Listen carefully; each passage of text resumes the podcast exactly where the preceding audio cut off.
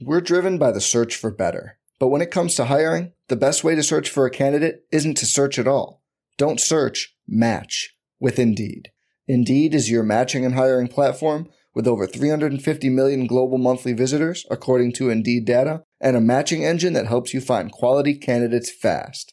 Leveraging over 140 million qualifications and preferences every day, Indeed's matching engine is constantly learning from your preferences Join more than 3.5 million businesses worldwide that use Indeed to hire great talent fast. And listeners of this show will get a $75 sponsored job credit to get your jobs more visibility at Indeed.com slash BlueWire. Just go to Indeed.com slash BlueWire right now and support our show by saying you heard about Indeed on this podcast. Indeed.com slash BlueWire. Terms and conditions apply. Need to hire? You need Indeed. This podcast episode is brought to you by Coors Light. These days, everything is go, go, go. It's nonstop hustle all the time. Work, friends, family expect you to be on 24 7. Well, sometimes you just need to reach for a Coors Light because it's made to chill. Coors Light is cold lagered, cold filtered, and cold packaged. It's as crisp and refreshing as the Colorado Rockies. It is literally made to chill. Coors Light is the one I choose when I need to unwind. So when you want to hit reset, Reach for the beer that's made to chill. Get Coors Light in the new look delivered straight to your door with Drizzly or Instacart. Celebrate responsibly. Coors Brewing Company, Golden, Colorado. Support for this podcast comes from US Bank. US Bank wants to know how you reward yourself because they have cards that make every day more rewarding. Are you a points order, cashback guru, low intro APR lover? With US Bank, it's up to you because they have the cards to fit your lifestyle. So earn more whether you're shopping at a gas station or grocery store, even while planning a staycation. Learn more at usbank.com slash credit card. U.S. Bank credit cards are issued by U.S. Bank National Association ND. Some restrictions may apply. Member FDIC.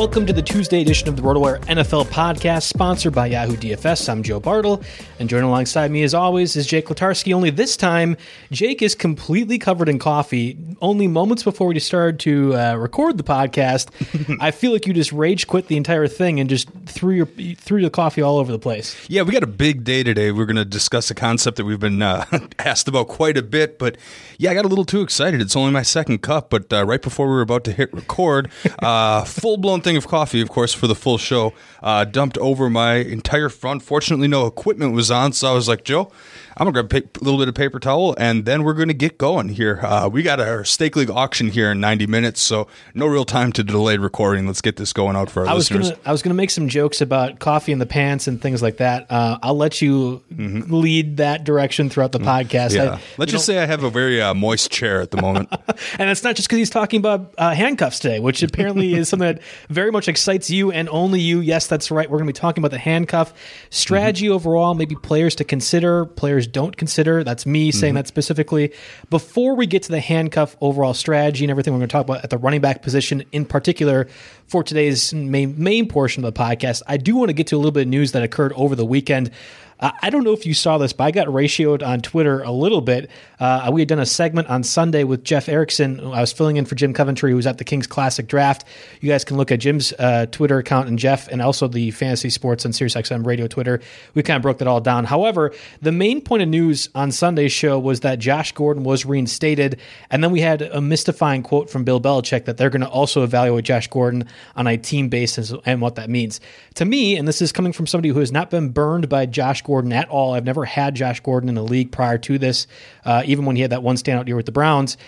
I'm interested in Josh Gordon as a valuable receiver, maybe wide receiver two or wide receiver three. So top 25 uh, wide receiver, top 35 in that range, I like quite a bit. Now, I made the mistake in my first NFFC draft uh, last night completely forgot to take him with this current ADP. so I'm, I'm really one of many boneheaded decisions, and I'll be writing about that, and I'll be posting my Twitter account later tonight. Um, I still love his value. What about you, though? What are you interested in where you want to take Josh Gordon right now?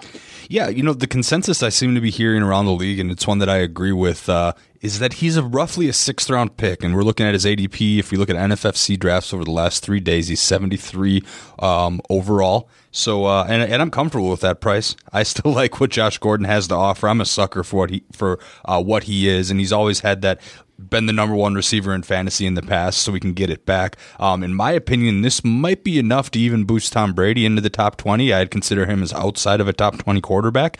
Um, as far as who this hurts, uh, I don't think it affects Edelman at all. Completely different style there. Um, N'Keal Harry, who's banged up anyway, obviously he goes pretty much to my not draft list. Uh, Phillip Dorsett was there, and, and Demaryius Thomas were there already. This also might hurt James White a little bit just in terms of overall target share because we were all worried about Gordon being gone and Gronk being gone, and now Gordon is presumably going to suck up a bunch of those targets. I don't see why they wouldn't. Bill or Belichick was smart to come out and maybe kind of downplay his people yeah. expectations at the start because, of course, there's there's very few players on thinner ice than Josh Gordon. So so um, you know the slightest thing could uh, make the whole castle topple once again. But uh, I'm a sucker. I, I love it. I'm going to try to get him in drafts. Our stake league draft, like I said, is coming up today.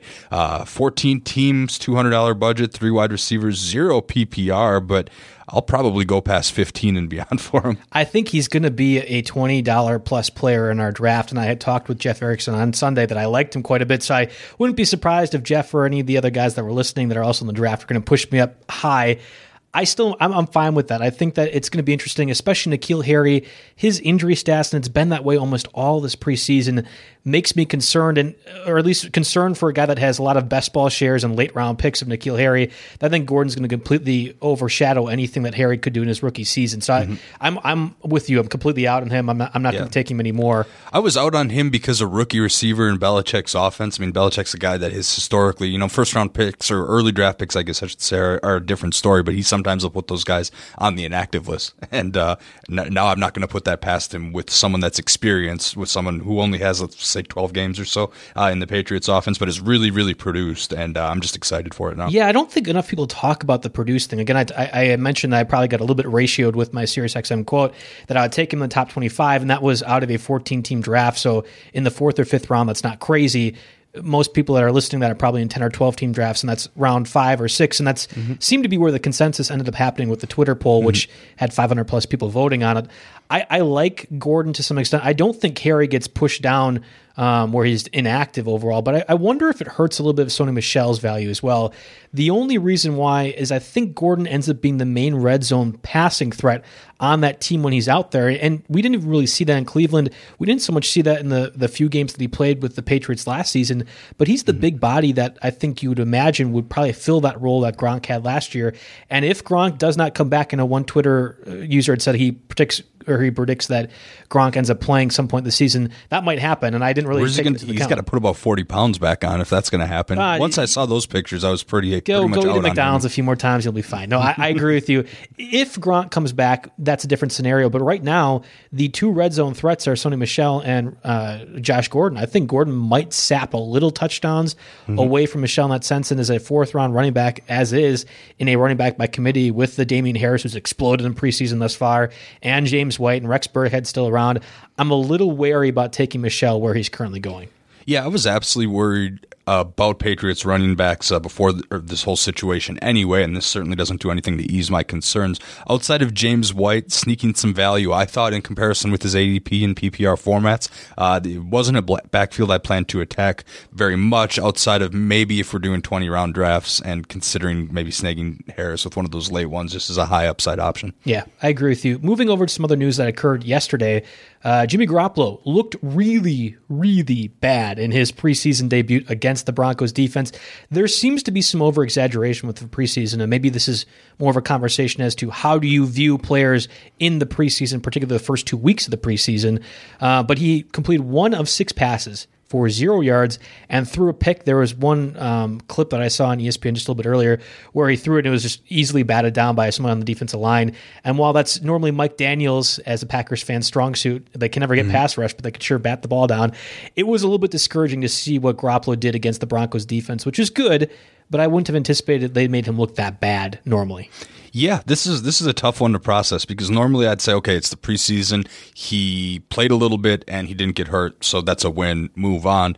But I look at how ADP has reacted to this, and I've still got the ADP for the last three days up because I want to look at Josh Gordon. And in the last three days, Garoppolo's down at 22, below Josh Allen, just ahead of Sam Darnold and Derek Carr. Um, when I, I, would probably take him higher than that. I, we'll see what happens on uh, on Saturday against the Chiefs for Garoppolo, but I'm not ready to go full on panic mode on him. That's interesting, and, and of course Garoppolo had the infamous, I feel like, in terms of preseason, five consecutive passes intercepted at a practice last week at some point. I'm trying not to look too much into it. I like the 49ers offense as a whole. I think they have a lot of different skill position players that are going to do well. And as the quarterback throwing to them, I would imagine he's going to be better than QB 22. So I know it looked bad on Monday. He's still coming off an ACL injury, and we had uh, injury expert for RotoWire, Jeff Stotts, talk about how it might not be till week three or four until we see the true Jimmy Garoppolo. Mm-hmm. But I still feel comfortable taking him as a QB2, particularly if his ADP is that far down, like you talked about. Oh, yeah, exactly. If you can get him at that kind of value, um, pretty much anyone outside of the top let's say 12, 14, you're probably considering taking a backup. And if you can get him at that price, I'd be all about it because he could return value. Again, it just shows the depth of the quarterback position. Flipping over to this other side of the matchup, Noah Fant, uh, obviously first round tight end picked by the Broncos. They traded down, were able to acquire him. Speedy guy. Injured last night. There's been some discrepancy as to what severity it is. This is more of a, a conversation point to talk about his dynasty value in my opinion, Noah Fant and um, TJ Hockenson should not be drafted this year. I don't anticipate a rookie tight end is going to do much. This this shouldn't be news to the listeners out there. We've kind of discussed that on earlier podcasts. But Noah Fant, and I'm going to have a dynasty draft in the next week or so with friends and family, should be maybe, I think, a first round caliber tight end or a first round caliber pick. I, I think if we're just including the rookies overall. What's your thoughts on Noah Fant's value? And certainly, if he's going to miss any time, does that hinder his dynasty value overall? Well, first and foremost, like you said, I agree with you. For redrafts, he's not even on my list, and he wasn't really on my list before. Uh, taking two tight ends is something that is is very much debated among the industry, and even then, his ADP since the start of August was down at 23, so he was going to be borderline, very very borderline anyway. So, uh, dynasty, there's still there's still a chance there, but who knows what that Denver system is going to look like during the last couple of years of his rookie deal? Are they sticking with Joe Flacco? Are they going to try to start this whole process order over? Is John Elway going to find some quarterback that's big and tall and lengthy that he's going to fall in love with and try to? It's just is John Elway even going to be there? Yeah, I, I guess. yeah, I see. I, I have a hard time believing that Denver, of all franchises, would send him to the curb, but who knows? I guess we'll wait and see. There's just a, I don't know, the whole setup around uh, that system is uh, a little bit uncertain for me. Now, if he was the Chiefs tight end that they were going to groom or the Rams tight end that they were going to yeah. groom, there'd be a lot to like there. But uh, this is probably one of the least enticing overall circumstances.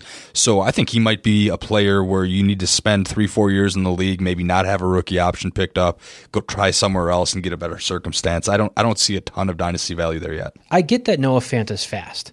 I don't know if he's that great of a receiver, and I need to at least see it. And I'm not willing to rule out him being a good receiver in his rookie year, one way or another. Like if he does one good season as a receiver, fine.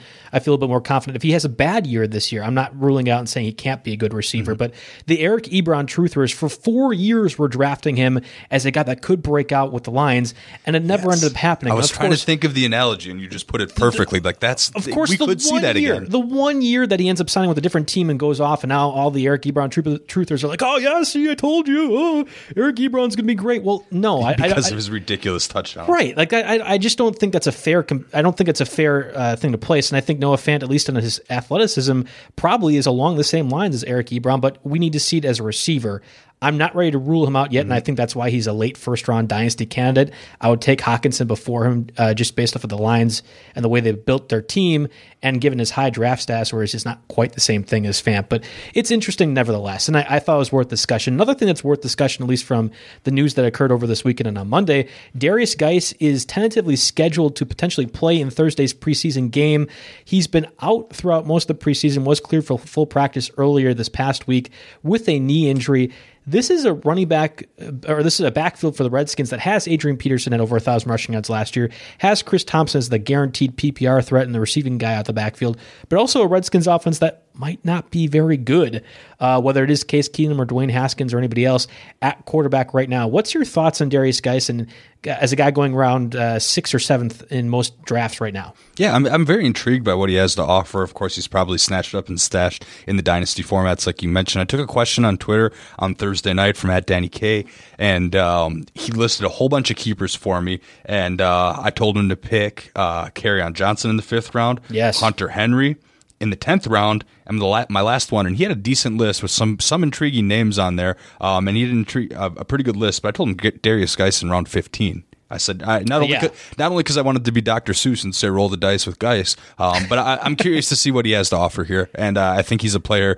of of plenty skill set as long as he can get healthy here on a team where I don't really see a ton of competition for him. I kind of drank that Samaje Perine Kool Aid a couple years Yeah. ago. I, I've accepted that's not going to happen. That's the Big Ten Ad- that, yeah. that had to come out. Exactly. Adrian Peterson's not not himself, and Chris Thompson is merely a change of pace back and nothing more. I've learned that from doing uh, waiver wire shows the last several years. So uh, there's an opening there. Um, I'm a little uncertain about team context this year, but he's a player I could see having a very good last six weeks to this season and working his way maybe into late second, early third next year in next year's draft if if you know the dominoes fall into place. You're probably higher than than me uh, on Derrius Guice's value, and it- it's interesting. I want him to do well. I, I was pretty high on him last year. He was a second or third round selection for me, and of course, then he tore his ACL in the preseason, and that was it. That was a waste to pick for me, and was really the start of what antis- what was one of probably my worst fantasy years overall. Uh, been doing this now for quite a while. I, I I'm interested. I want him to do well. I just don't think that Redskins offense is very good, and I think Geis might be limited as far as recovery, and then just going against eight or nine man boxes, even if he ends up being a successful offensive threat, it's just going to be difficult. And I think it kind of Saquon Barkley, mm-hmm. Guice isn't nearly as talented as what Barkley we think can be or is currently, but that's the same situation that could see mm-hmm. apply for the Redskins passing attack. Yeah, absolutely. I mean, the offense as a whole, and, and just and the situation isn't great for early season success this year. So if you're using what did you say, a seventh round pick on him this year, I don't think you can expect to put him in your lineup, starting lineup, uh, really for maybe even up to the first half of the season until we kind of see what we've got here a little bit more. And he's a player that could maybe finish strong. And if we see something out of Haskins and the team expects to improve their context next year, he's he's a candidate for improvement. But uh, yeah, right now at seventh round, it's tough for a guy that I expect to get maybe half a season out of, depending on you know how everything's going. Well, before we get to the main bulk of today's podcast, again, talking about the handcuffing position overall at running mm-hmm. back and your strategies overall, let's get a word from our sponsors, Yahoo DFS, first. It's officially August, which means football season is around the corner, and Yahoo Fantasy has introduced a new fantasy football game called Best Ball that lets you get in the action now. With Best Ball, you draft your fantasy football team, and that's it. You don't need to do a thing once you've drafted your team, and each week the top scoring players at each position on your roster will automatically count towards your weekly score. For, forget about the time commitment, no waiver wires, no trades, no adding or dropping players, no having to make those tough start or sit decisions. Focus on the best part of fantasy football, the draft. That's definitely my favorite part. Tired of doing mock drafts for your fantasy team and having the other players drop out early not finish? Well, free best ball leagues give you the most accurate ADP or average draft position of players before the season starts. Can't get enough fantasy football, don't want to manage those teams all season? Well, you can draft up to 50 best ball teams. Play for free or play for cash, but most importantly, get to drafting with Yahoo Fantasy Best Ball. Join a league today at yahoo.com slash bestball. Coming soon to the Yahoo Fantasy. All right, I teased after that break with Yahoo DFS that uh, we're going to talk about the handcuff position overall. And this was a question that was prompted actually by you um, a- and a radio station that you were talking with about the idea of investing a handcuff pick in running backs overall. I think the terminology is very important when we have this discussion before we even really begin on players we want to target or situations we want to diff- uh, target. The difference between handcuffing and a running back by committee. I'll let you kind of run with that, Jake. Yeah, it's, so it's it was something that I felt needed to get talk about because I see it discussed all over the place. But I think it's something that people are starting to take into too much account, and we'll get into that in strategy in a little bit. But I do want to differentiate terminology for the purpose of our discussion here. A handcuff is very different than a committee. A committee is Jordan Howard, Miles Sanders, Darren Sproles, or Sony Michel, James White, Rex Burkhead.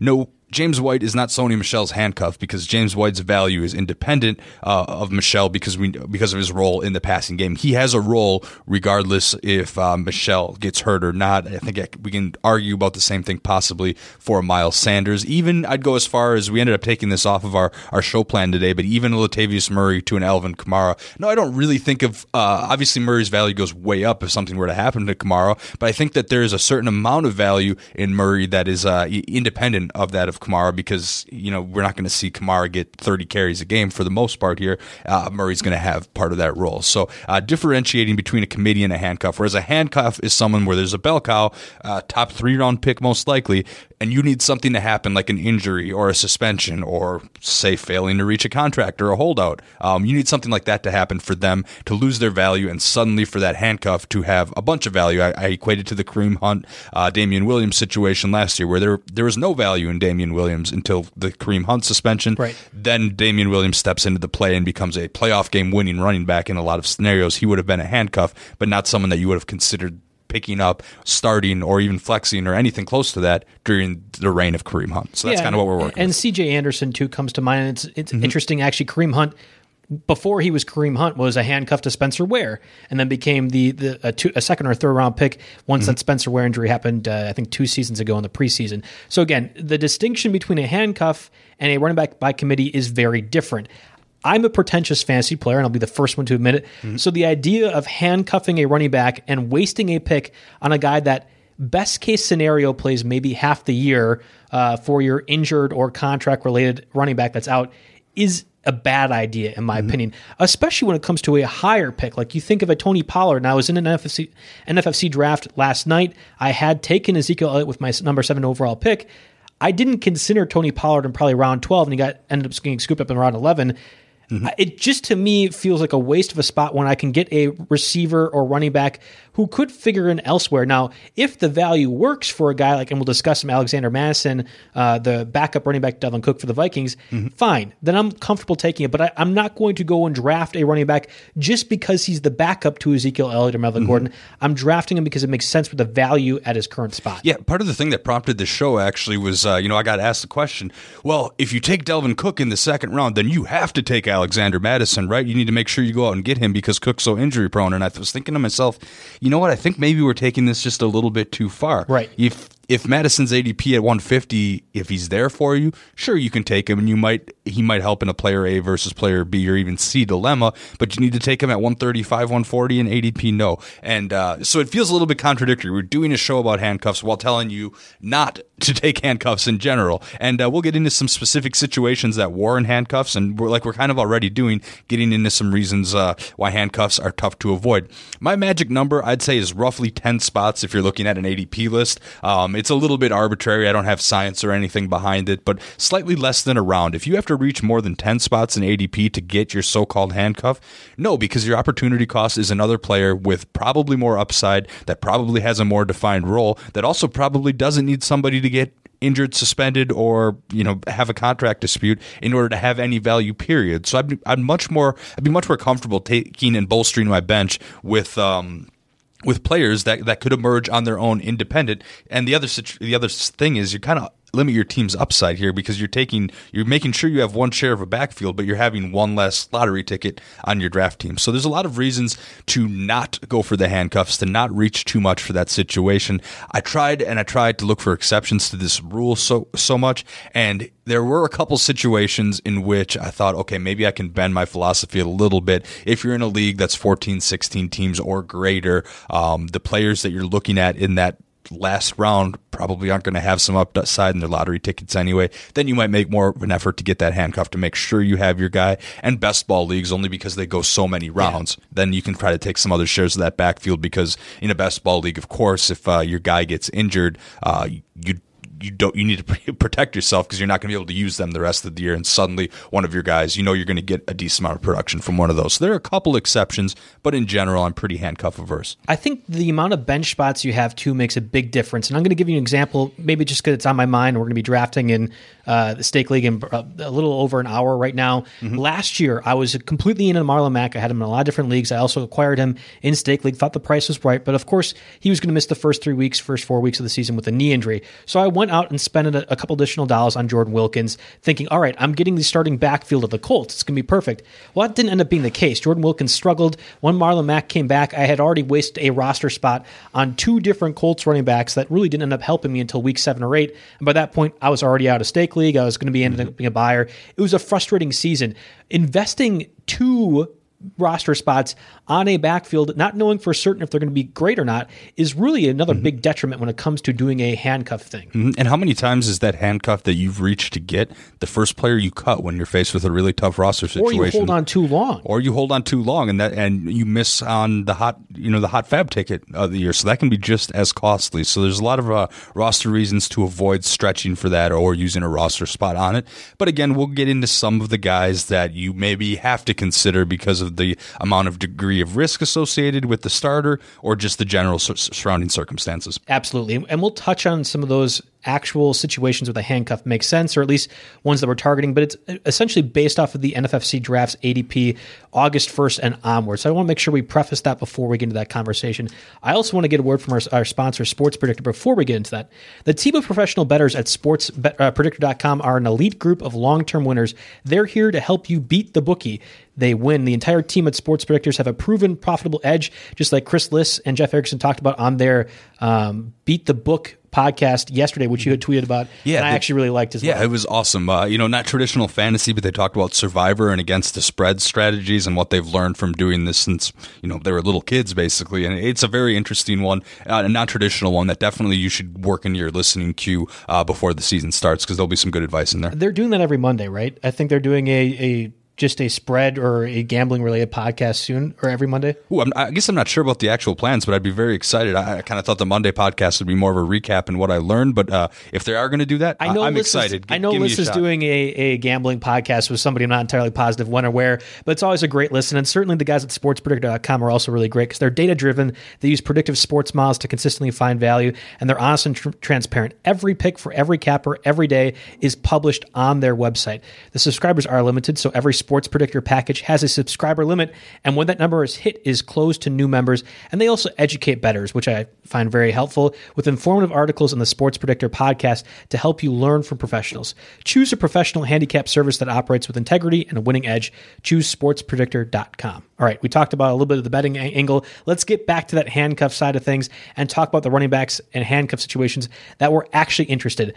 Above all else, I think the very first one, at least one that most people are going to be interested in, is Todd Gurley and his injury history. I brought up CJ Anderson. He was a guy that ended up winning a lot of fantasy leagues last year when Todd Gurley was out mm-hmm. in those weeks 13 through 16, weeks 13 through 17, if your league had went that long. And that was more because Todd Gurley was out, literally out. He was not playing, so CJ Anderson comes back, comes back in. Mm-hmm. We saw in the Super Bowl that Todd Gurley is going to be playing, or, or at least is, is out there, but he might not have a full workload, or at least what the Gurley uh, workload we anticipate will be. That's as a result bringing up Darrell Henderson, who I actually took in the NFFC draft last night, as a guy that's getting taken around the sixth or seventh round. Is this the premier handcuff situation for you, Jake? No, it's not.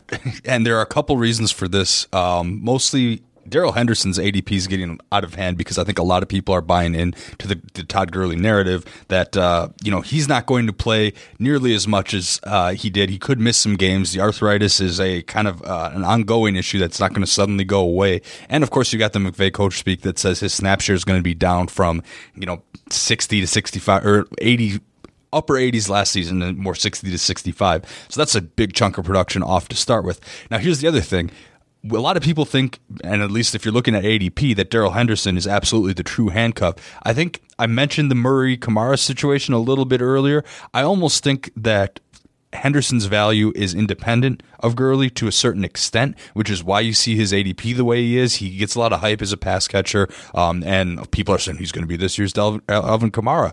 Um, I'm not necessarily buying it, and I'm more in the camp that Malcolm Brown is the true handcuff in our terminology to Todd Gurley. Henderson's role is not going to change that much whether Todd Gurley plays six games or 16 games, but Malcolm Brown's role will. Yeah. And he's a player that the Lions gave a two year, $3.3 million offer sheet to this offseason, and the Rams went ahead and matched that for a running back, despite, you know, drafting a running back and giving Todd Gurley, making him one of the highest paid running backs in the league. So we know that the team likes him.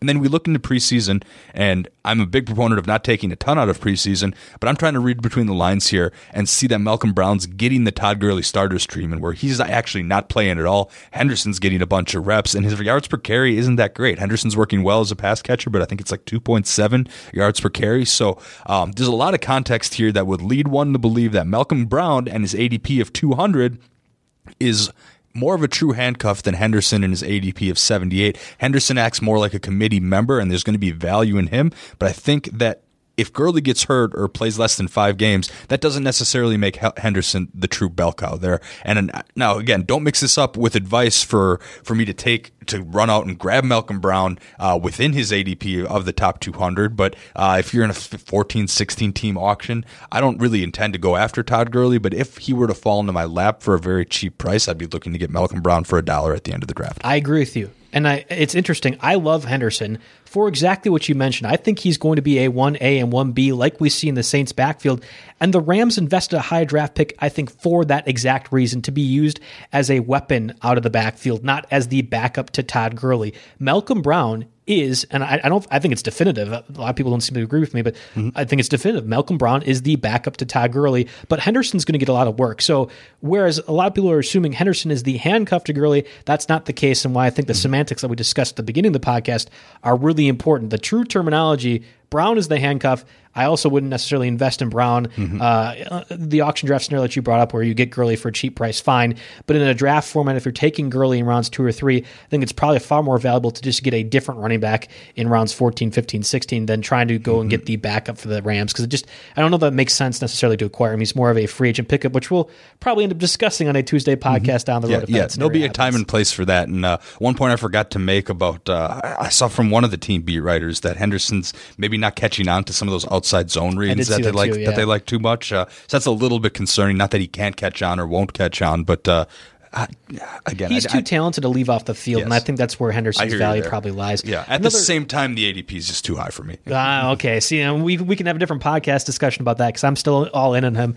A different handcuff situation. This is entirely related to the contract. Melvin Gordon, who was a first round caliber player, fell down to the fourth round. A lot of different ADPs currently, at least in the NFFC drafts, we'll talk about in a little bit.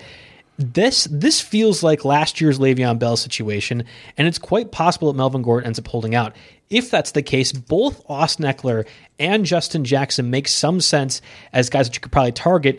They're not handcuffs necessarily. I think you'll get to that terminology in a little bit, but both running backs that you could target if Gordon does end up missing time, which it almost seems like a formality at this point. Yeah, absolutely. Now, Austin Ekeler has a ADP of 71, uh, which almost in a way implies that he has value independent of Melvin Gordon does. or Justin Jackson. And I think he uh, most certainly does if we're talking about a PPR league here. So there's a, it, that's definitely exciting for me. Um, so let's see. Ekeler is definitely the guy to own. Justin Jackson falls into that category for me, where if it's a deep league and you need a late late pick, I would definitely I would go after him but I'm probably not taking Melvin Gordon before the fourth round anyway, eh, and he could be falling even further. So I'm not going to feel any particular inclination to go after Justin Jackson. But you can kind of equate Justin Jackson to Malcolm Brown, where Ekeler is more of the Darrell Henderson. If you want to make that analogy a little bit, where is it really worth using a handcuff pick on on, on Jackson or or Brown at this point? You know, the league has to be a certain size for you to consider that. Yeah, it's interesting. I, I am the Chargers beat writer at RotoWire, so I feel like I have a bit more of a distinction on what the Chargers offense will look like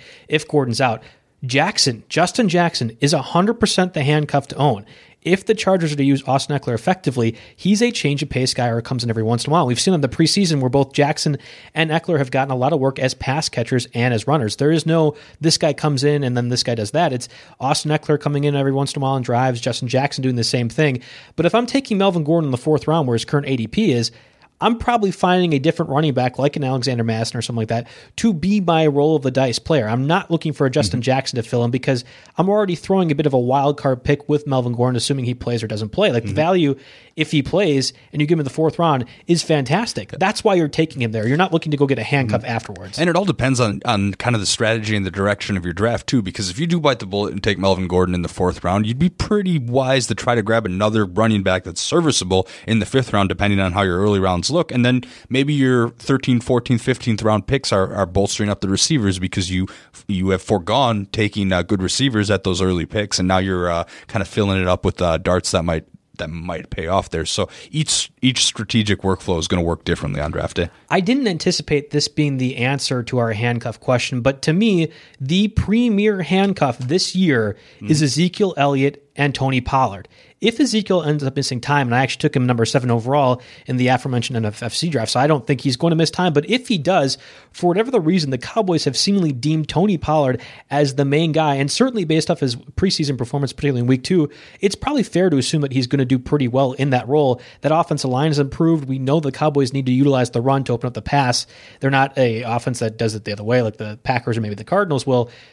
It's interesting though that a guy as small as Tony Pollard has been deemed the main workhorse and bell cow if Ezekiel misses time, but that seems to be the case. And as a result, it probably makes sense that if you draft Ezekiel Elliott, you want to get Tony Pollard. Now, I didn't do that, and I don't really mm-hmm. regret it, but I could understand why people might want to choose that route. The price has gotten out of hand, Joe. I was just looking over the last three days. His ADP has absolutely reacted to that preseason game, and he's up to 125.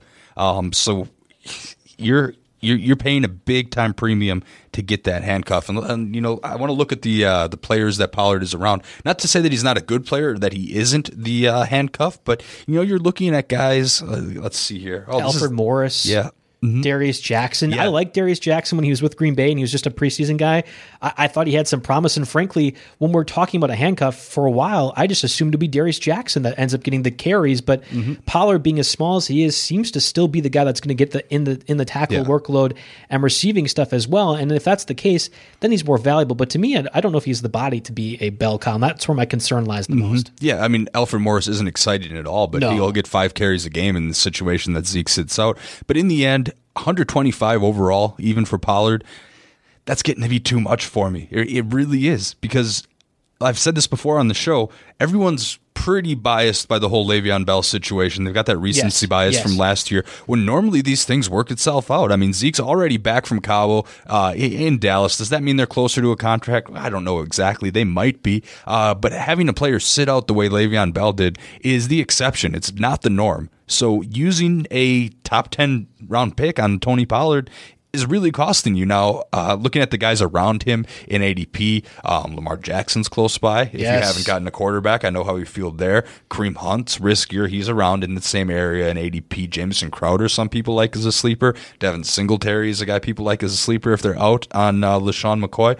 Um, even going up a little higher, you know, Anthony Miller, Peyton Barber, Golden Tate. Uh, all these guys are more established players. Whereas if Zeke signs before week one, which could very well happen, then Pollard's, you know, back on the waiver heap, and it's, it's exactly, a waste, of a spot. So I understand, exactly. and I even commend you for not taking Tony Pollard and not succumbing to that to that will to do that, and instead probably getting a better player. I don't know who your 11th, 12th round picks were. I'd but, have to look at it. But uh, well, I, I, I was going to compare it to a guy like Tyrell Williams, who I have I'm completely on, and I think his ADP has now risen to where it probably should be in the ninth or tenth round. Mm-hmm. And Marquez Valdes-Scantling, who was taken in the ninth round in my NFFC draft, and I was disappointed I couldn't get him you're passing up either a number two receiver on an offense that should be better next year, in Tyrell Williams, mm-hmm. or a number two receiver, I think, in uh, Valdes-Scantling, an offense that could be great with Aaron Rodgers, as opposed to a running back that might not play at all this year. If mm-hmm. everything works He's a special Cowboys, teamer. He's a special teamer if Zeke signs. If everything works out for the Cowboys, Pollard's not on the field at all, or maybe gets five or 10 snaps,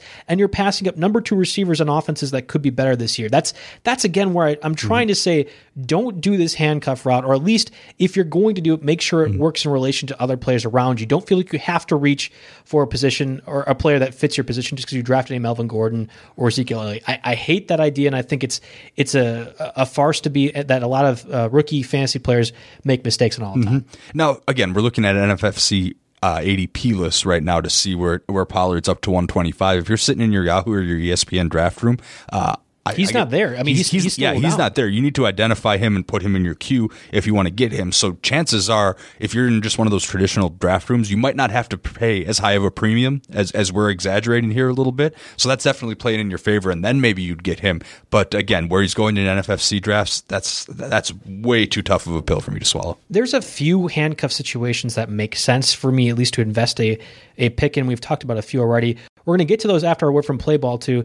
Looking for another NFL pick'em contest? Well, we have the one for you, and you can compete against Hall of Fame quarterback Joe Montana, who is hosting a free to play NFL pick'em contest with our friends at playball2.com. The winner takes home $1,000, and the GOAT himself already has an early entry into the contest. Aside from competing against Joe Montana, you'll also get to see his picks each week and find out his football IQ and if it translates in the field. What are you waiting for? Join today at playball2.com. That's P L A Y B L T O dot com. All right. The under the radar handcuffs that I'm interested in, I think first and foremost, we've been teasing it a lot, and it made sense the radio station, at least that you talked to, asked about it. Dalvin Cook and his in- injuries history has me at least a little bit interested in getting Alexander Mattison, who's currently going in that 10th, 11th, 12th round. And I'll let you confirm with the NFFC ADP if that's the case. But mm-hmm. at least in the draft that I had, I think he was a late round or he was a back into the 10th or 11th round pick. Mm-hmm. Yeah, yeah, that's what we're looking at right now. And the, and the thing is, is you're completely banking on Dalvin Cook uh, not being Dalvin Cook or not being on the field, and that's why it gets to be a little risky. This was kind of the whole conversation that sparked the show uh, a little bit, and I'll give you a couple reasons why. If you take Dalvin Cook in round two, which I'm actually okay with this year, I, I can I can stomach that. I don't have a problem with that. It doesn't mean you have to take Mattison in his current ADP of 145 overall. Uh, one, I think Dalvin Cook has just as good a chance to be healthy this year. I mean, we need to look. He is 24 years old. He had last season to kind of fully recover, uh, f- or at least from the ACL f- with his rookie season. Um, so I think he he's young enough that he can heal and he can get back to where he's at. This is a team, an offensive coordinator that wants to run the ball. I think he's going to get a big time increase in workload here. And uh, you know, after playing in 11 games last season, averaging 4.6 yards per carry, I think he's back. Uh, Mattison, he's a factor, no doubt, but I don't necessarily know that he's much more valuable than an Ameer Abdullah or a Mike Boone, who we saw in the preseason. Well, we'll see if Mike Boone makes the roster uh, based on this. But overall, I mean, Mattison at 145, that's fine. But you're just buying a backup at that position here. Um, you're, and I don't know. I'm looking around. Right next to him is Darwin Thompson at 146. Hint, hint. We'll talk about him in a second. I'd much rather have Thompson. He's right behind Mitch Trubisky and Dak, Dak Prescott, who I think are perfectly fine QB ones if you wait, like we advise you to. Um, and then you've got Trey Burton, Mark Andrews, those guys around. If you waited on tight end, you know there's a spot to get those. So um, the price is too high, and I think there's a little bit of a misconception that he is the handcuff in this situation. And see, I disagree. I actually think that Alexander Mattison, other than maybe Tony Pollard, who I don't think should be the primary running back if Ezekiel misses time, but seems to be, Alexander Mattison is the guy to own. I think if you're talking handcuffs, he's already potentially going to be a goal line back. I, I'm I'm not with you. I think Ameer Abdullah is probably free agency fodder, and probably Boone should join that category as well. If the Vikings choose to make that decision, it's a different distinction altogether. But Mattison is the true talent, and certainly they invested a draft pick in him this year, which would seem to indicate to me that he's going to get the workload first and foremost if it happens. Like this isn't receiver where it takes time, or tight end uh, where it takes time to learn the playbook and kind of figure it out. If you can run the ball, you're probably ju- doing your job as a running back, whether you're a rookie or second or 3rd stringer. So I feel confident saying he's the handcuffed Dalvin Cook. And the difference being for me, uh, Tyler Tyler Eifert's injury prone, right? Like we've seen him get injured every single year. Uh, guys that have concussion problems or hamstring problems repeatedly. Clay Matthews, he's injury prone. Getting an ACL injury tear, that's necess- not necessarily making me say, oh, yeah, Dalvin Cook's an injury risk every single season. And yes, he might be an injury risk, but not so, not, not much more so than anybody else. It's the new Tommy John. These guys come back stronger, right? That's exactly it, right? So like that's not as big of a concern to me as maybe someone who has concussion history, concussion history like Julian Edelman or something like that. Like that's I'm not ruling somebody out. However, What if I'm- you want to go Cook's route, Mattison's the guy, the backup I want to own. Yeah, so so would you say so? Cook's ADP is 17 overall, mid second round pick. Yep. Um, do you how much do you reach then in that case to get Mattison? What price are you willing I'm to pay? probably if I take Cook and I haven't taken Cook yet, and frankly I don't know if I will. He'd have to fall a little bit further than his current ADP. Mm-hmm. I'm probably getting Matt, uh, Mattison uh, let's I was going to say around earlier than his ADP. I would really want to lock up that spot Mm-hmm. because a Vikings running back, whichever one's starting, is a valuable idea in my opinion. However, I go back to the stake league example I talked about with Marlon Mack and Jordan Wilkins. I ended up wasting a roster spot in Wilkins for seven weeks in a league that had very few limited spots, and that really came back to Mm-hmm. hurt me when I was trying to bid on other players. You have to consider the roster space that you have when you're talking about investing in a backfield like the Vikings. Mhm. Yeah, well, and then we take this preseason workload situation into account. Mattison carried the ball ten times uh, in in the Sunday preseason game, so Cook's going to sit out the entire preseason. We pretty much have that as a given. I don't know if I like that treatment necessarily. How much of a role and how much how vital to the offense is Mattison going to be if he's getting that type of usage in the preseason? I guess we'll continue to see that in week three um, and, and beyond. I would like to see Mattison sit out preseason week four entirely for me to be confident in uh, in that. And I, I just so many of the reasons that you describe why Mattison could be good. I think they're already programmed into his ADP, which makes it a tough stretch for me. Yep, I- I get that. I think another. Um, I don't even want to say backfield by committee, even though Andy Reid wanted to. A backup and a handcuff situation that you probably need to monitor, even though I'm not concerned, is Damien Williams and his role in the Kansas City Chiefs offense. The reason why this is a valuable spot is not necessarily because Damien Williams' role is uncertain, which Andy Reid tried to make it seem, and I don't know if I agree with.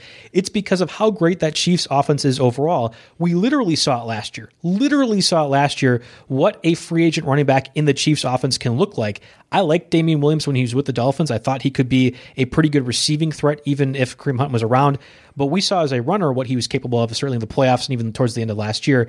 That same situation could apply if Darwin Thompson or Carlos Hyde, I don't like Hyde, but some some do, uh, could fill into that. How do you feel about this handcuff situation overall? First off, I think we need to acknowledge that Damien Williams' ADP is skidding tremendously. And uh, he's down to our he's down to 27 overall, so he's he's flipped to uh, the third round. If you look at uh, at drafts over the last three days, this is the biggest weekend of drafts, so I can actually feel comfortable using that filter with the biggest weekend of drafts so far. Uh, so he's down to 27, and uh, I think it's a lot of the Reid's coach speak that's doing that to his ADP. I don't really have much of an interest in a Carlos Hyde. I think we know what we're getting Yes. at this point.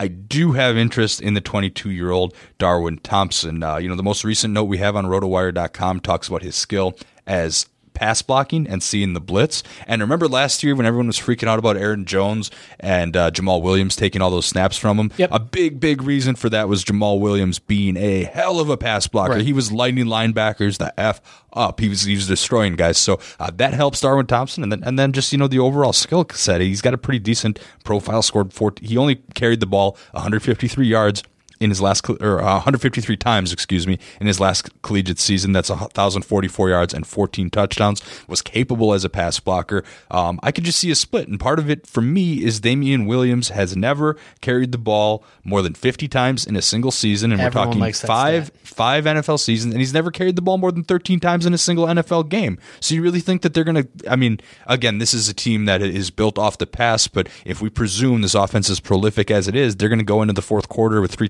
touchdown leads. How many times? And need to give the ball to a running back a lot of times. Do you think Damien Williams is ready to handle 20 carries a game? I'm not quite sure he is, which is why it is a bit of a situation to avoid. But like I said, you know, right around that ADP of 150, I'm okay taking a flyer at Darwin Thompson. Might be one of my first cuts. I'll admit that, but he might not be. Here's the thing that uh, I get confused with, and when Andy Reid threw that wrinkle into things, Damien Williams is going to be fine. I, I really believe that he probably doesn't get 15 carries a game. That's that's okay with me as long as he's getting 20 touches a game, whether it be receptions or uh, possibilities out of the backfield. That's what I want in that Kansas City Chiefs offense. And if it ends up being a guy like Darwin Thompson that runs the ball, then fine.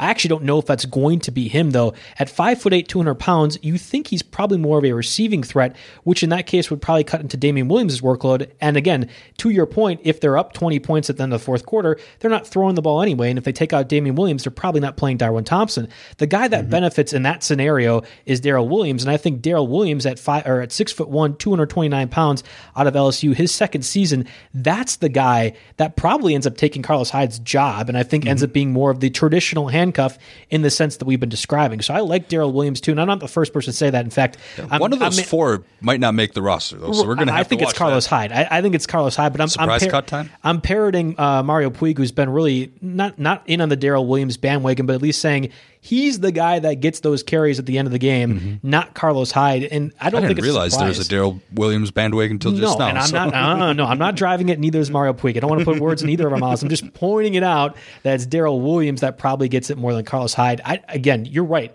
We've seen what Carlos Hyde I honestly, is. I honestly thought you were calling Damien Williams Darrel Williams. no, yeah, I know that's not fair. They they, they have so many I Williams was like, wait a minute, D's is he first names. is he saying the wrong guy? Does he Yeah, does he actually mean? Oh, oh, no, wait, looking at the depth chart, that guy's there, and he might Yes. he might make a difference. I I guess, but right now you have to pay. There's a zero dollar price for him. You can get him on the waiver wire week one if you need which him. is Maybe pro- we'll talk which about him. probably maybe what not. Darwin Thompson ends up being too. In at least most leagues that are listening to this now. The only other situation that I really want to discuss, and, and there's a few, uh, like the Bills situation with whatever four running backs they have. I like T.J. Yeldon. I hate LeSean McCoy, Frank Gore, and I also like Devin Singletary. So there's possibility, but there's there's too much question marks in that backfield. I think there's a a at least an intrigue when it comes to um, both the Cardinals' backfield and Chase Edmonds, who I'm seeing drafted a lot as the handcuff David Johnson, and also Jamaal Williams or Dexter Williams um, as the handcuff to Aaron Jones in the Packers' backfield. I think in both situations they're worth at least looking at, but I'm not sure I'm drafting either one of those. Yeah, so there's a lot of interesting backfield situations that we want to do quick hitters on. I think um, Chase Edmonds is interesting as a backup. We see we're seeing David Johnson. You know, last week I was pretty confident that David Johnson was the number five overall pick, and I'm haven't necessarily oh no, lost you're that. falling for that. Ugh. I haven't necessarily lost that just yet. I still think it's okay for him. I'm going to play a pay a premium. I'm hoping I get a discount on him in the stake league auction tonight. Uh, but nonetheless, there's carries there for Chase Edmonds, especially if that offense intends to run as many plays as they say they will. Um, you know, there's touches for, for David Johnson. There's a certain amount of targets. Uh, there's going to be over a, I would say probably over 100 rushes for Kyler Murray in that situation. Yeah. Even then, I think there's 100 to 150 touches out there for Chase Edmonds True. Which could grow if for some reason uh, the David Johnson you know stock continues to fall. Which again, I, I don't want to say I'm I'm fully on there yet, but uh, I think there is value in Chase Edmonds, especially as we get deeper. And I do like Devin Singletary. I, you know, I saw an interesting theory that you know McCoy is the guy, he's the starter, he's getting lined up in the wide receiver. Do you think that it's because they're showcasing him for a possible Oh trade? yeah. Well, it's Trying to give him, trying to give him some kind of value, so a team will give up a sixth round pick. For I him. don't think the the Carlos Hyde getting released is that much of a surprise, which you kind of were, were joking about. Mm-hmm. I would not be surprised at all if the Bills released McCoy. I have no idea why they've kind Mm-hmm. of kept him around at this point. The signing of both Yeldon and Frank Gore seemed to signal that in my mind that not only did they go and get a veteran running back, they also got a guy that TJ Yeldon could literally do what LeSean McCoy does, only better. Mm-hmm. So it, to me, it never made sense that he'd even be in the roster to begin with. Yeah, I could see them showcasing him. They're not going to get anything for him. A seventh round conditional pick makes a little bit of sense to me. That all right, fine, you put him out there. Devin Singletary for even since we did the magazine, I got kind of uh, chided and, and rightfully so for taking him. I think in the tenth or eleventh round in the RotoWire magazine draft, which we did back in May. I still feel comfortable as a guy that I would invest in him, not as a handcuff, not as a backup, but as the true starter that you could possibly roll the dice on and get in round 12 Yeah, there's absolutely some intrigue in, in Singletary. Now he's a little bit slight, and he has taken on a lot of carries over his college career, so we can't forget that entirely. But uh, I, I think the skill set is absolute, absolutely there, and um, he's got that prowess for the end, end zone. He's got the vision. Um, he, he's a guy that could play.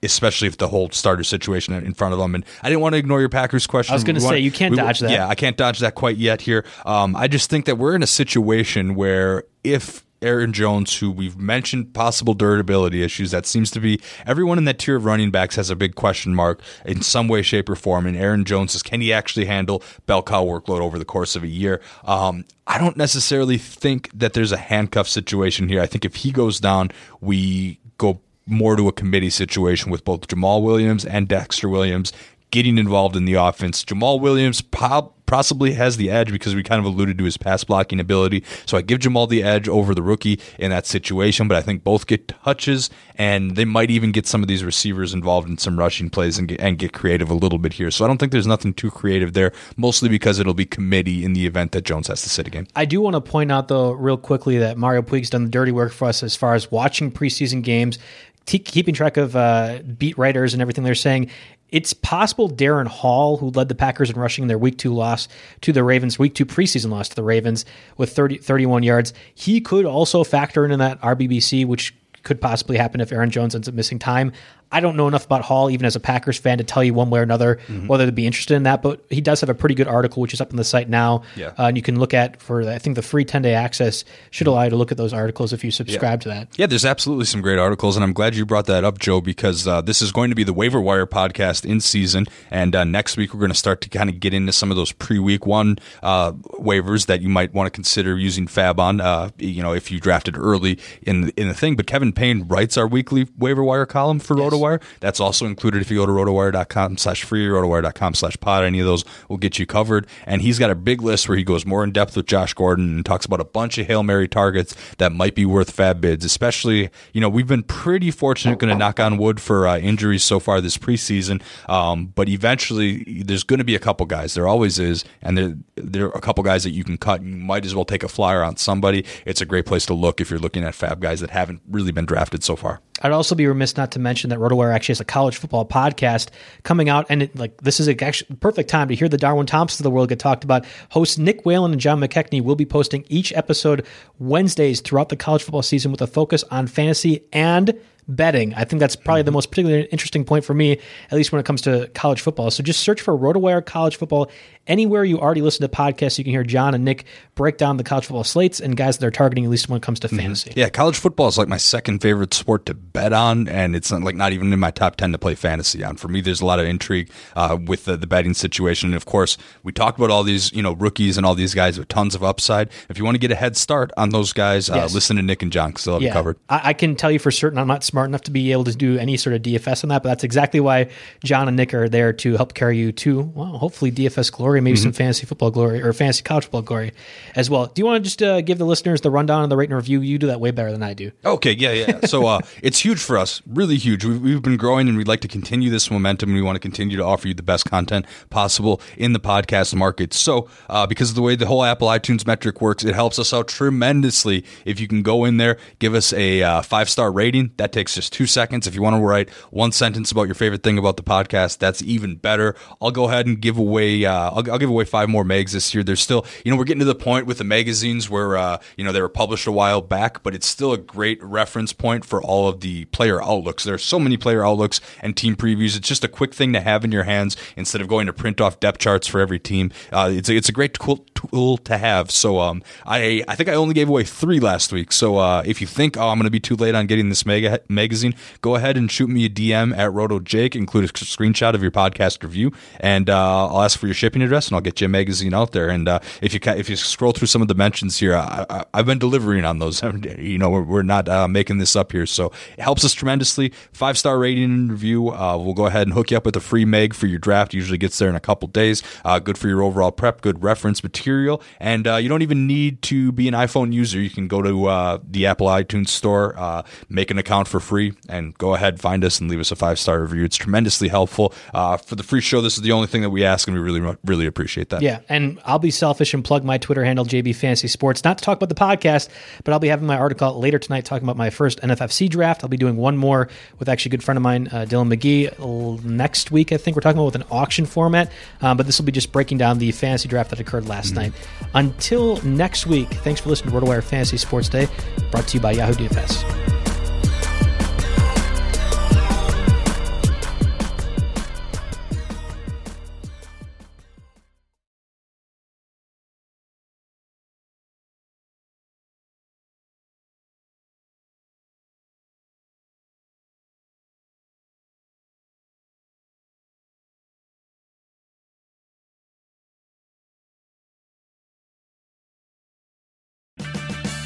Purchase new wiper blades from O'Reilly Auto Parts today and we'll install them for free. See better and drive safer with O'Reilly Auto Parts. oh, oh, oh, O'Reilly Auto Parts.